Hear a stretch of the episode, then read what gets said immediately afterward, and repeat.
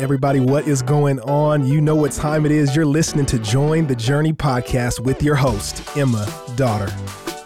Thanks for joining. I am in the podcast studio with today's Devo writer, Mr. Precois Norcillus.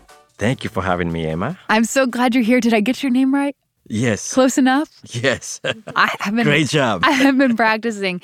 Precois, I know you a little bit from your time on Belief Team. Do you still serve there? yes. Helping people through the membership process and listening to testimonies. And so I would love to just be reminded, and so that those who don't know you can hear how you came to know the Lord and what you're up to today. That is a good question. Thank you for asking. Yeah. Uh, definitely.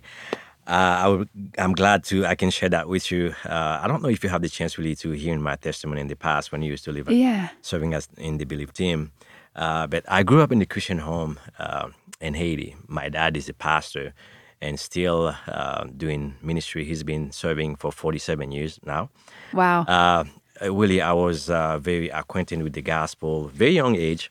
Um I think uh, one of the most important thing in my household was the Word of God, and still today, uh, my parents they always uh, make that a priority.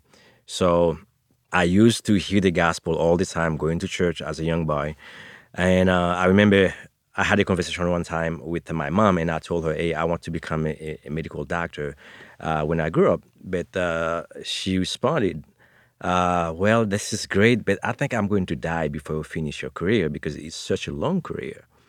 But I heard the word death, and I was troubling in my soul. So throughout the whole week, I was I was really that uh, constantly death death was going to my mind, and uh, but my household as well. So we have a lot of people used to come used to live in our household, and uh, so we sat on the table that time. I remember clearly about maybe 15, 20 of us in a long table in our living room. So without no electricity, with a kerosene lamp, we uh, a sat- kerosene lamp. yeah. Okay. Uh, because I mean, there's no electricity over there. yeah. So you're in Haiti. in Haiti, exactly. So I remember I told uh, I was really doing my homework and I was crying, but one of my cousins saw I was crying and he was like, "What's wrong?" And he pulled me out of the room. And uh, I, when we got outside, pitch black, and I was like, "Yeah, my mom says she's going to die," and he bust laughing and went back inside of the room and told everybody, "I'm crying for food." So that was a little bit embarrassing because really, uh, we didn't have a whole lot of food for sure, but uh, he thought like I was hungry. That's why I was crying for food. Wow. So, uh, and uh, so they're trying to make fun of me. So I I moved on.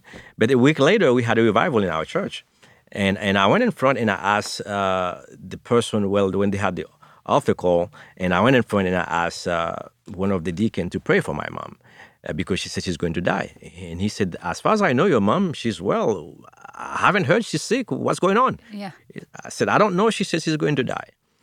And that when he asked me the question, if you were to die today, do you know where you're going to spend your eternity? And I didn't have the answer for him. Wow. And so that time he shared the gospel with me and let me know that, yes, you can know for sure you can go to heaven if you were to die today.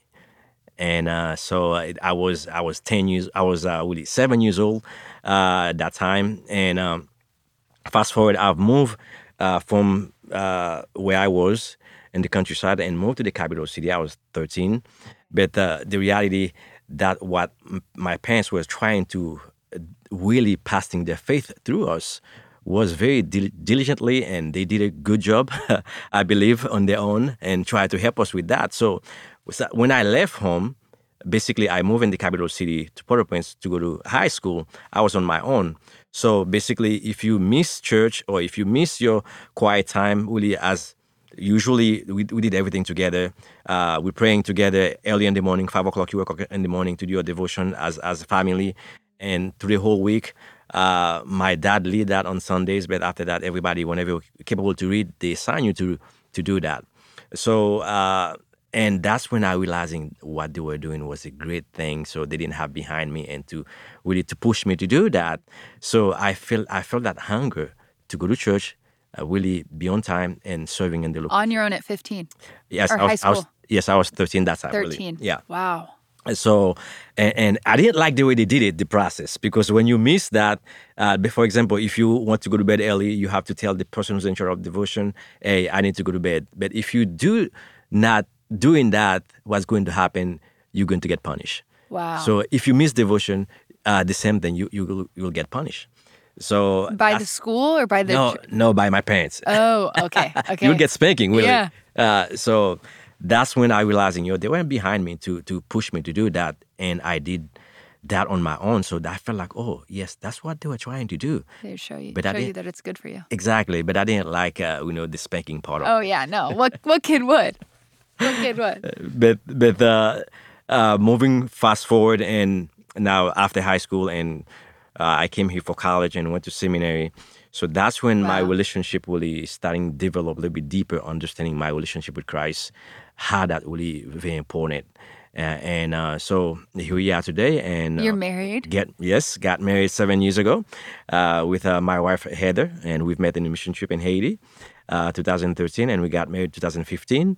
Uh, so now we have a beautiful little girl named Sela Caris. Karis. Caris, uh, no Silas. Uh, so yes, and uh, here we are today, and still continue serving uh, together in the Believe team, and uh, just join God's mission and to reconcile the world with His Son Jesus Christ. I love it. I love it. That's such a beautiful story. And today we're in Acts 15, and you wrote the Devo, the seminary student at the table with me today, or graduate, seminary graduate, I should say. what What is your key verse from this chapter? Uh, that's a good question. Yes, uh, my key verse really is uh, verse one. Uh, basically, that's uh, when when I read the chapter. Really, uh, verse one, and I think really it's really set the tone, really to to what's going on. Uh, basically, in the chapter. Uh, yeah. Let me read it for us real quick. yes, go ahead. Okay. But some men came down from Judea and were teaching the brothers, unless you are circumcised according to the custom of Moses, you cannot be saved. And that sets the tone. Yes, very, very good. Yes, I, I love that uh, because really, uh, when you as I- I, believe any good paper, if you're writing a research paper, Mm-hmm. so basically you need to have a good, strong thesis statement Yes. to arguing your the point, thesis. right? Yeah, yeah. So, but and I think verse one is that is that thesis statement Hmm. because really there's a condition over there, and and really looks uh, start exactly with that. Unless you do those kind of things, this is what's going to be happening. If you're not circumcised, you cannot be saved. But uh, really, look, uh, he took the same argument and to go to prove exactly no, it's not the case. Uh, so and and that's the reason uh, this verse uh, is is really my key verse and and and I and I feel like you know it's it's really going to bring the clarity for people to understanding. Yes, uh, salvation is by grace through faith alone, not by works. Tradition they they they're good, but the reality we cannot really place them above God's word, and that's what was happening here in this chapter. And Luke tried to clarify that. So how do you see God's character on display as as Luke's bringing that clarity? What do you what do you learn about God from Acts 15? That's that's another great question. Really, it's it's really reminded me uh, God, His love, and how He said that to in John John four uh, eight, and and the idea of love, because really uh, God sent His Son Jesus Christ to do one thing, really to to uh, die for the sin of the world, and and why He did that because He loves us. There's no other way, uh, and I believe as His words say that, and and uh, so there's no other way you can demonstrate in somebody how you love them by lay down your life for uh, for for for that person. And Jesus, that's exactly what he did. And and also he he said the same thing in Mark uh, uh, Mark ten verse verse forty five when he said, you know, uh, he came to be not to be served, but to serve and to give his life as ransom for many, for those who call upon his name. So basically, that's that's the reality, and we we seen God's love, and that's the same thing. I, I'm calling to do that, to love other people, no matter where they are, no matter what's going on in their lives. But Jesus, he demonstrated that too. He loves people, no matter what's going on in their lives. He condemned what they was doing, what they were doing, uh, the, the sin, and that's exactly what we're called to do.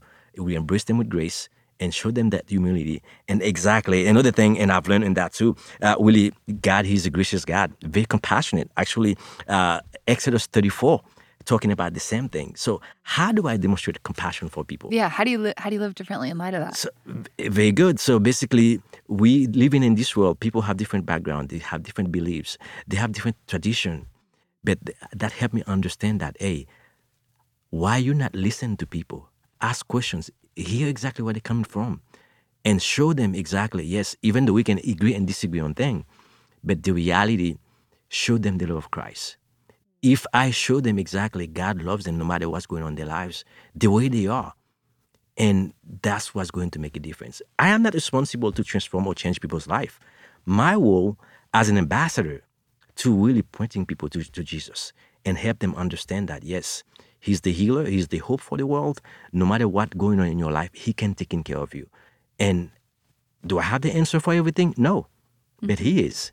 So that's what I'm trying to do on my daily yes. daily basis to yes. do that and to help people understand listening and show them exactly how I can love them with the differences and how we can really we don't have to be agreed in everything, but I respect your views, but the reality there's a place for us to agree and disagree on things, but I love you the way you are and God love you, but what he wants to do to reconcile us together through his son Jesus Christ. Absolutely. Priscilla, what do you do for work now? I, I work for uh, DBU. Okay, this the university. Dallas so, Baptist University. Christian school, but what does it look like for you to engage with this in your day to day life working at the university? Uh, that's that's another great question. Basically, even though I'm working in the uh, Christian environment, but at the same time, it doesn't mean like everybody's walking to the campus really Christian or or strong believers. Uh, so my role is really again to listen where they're coming from, what's what's going on in their lives, and how I can encourage them, be be an encouragement for them, and encouraging them uh, through God's word, and and listen. I mean, so especially like really uh, the international student group. So uh, for me, when I came here as an international student as well, this was uh, a challenge. Uh, sure. The language barrier and and uh, your family behind, you really don't have friends to connect, and the reality it's it's tough. But w- uh, this is the kind of thing I'm looking for and how I can serving really not only international student, but really everyone who walk through campus and and how I can really encouraging them and do the word of God. Absolutely.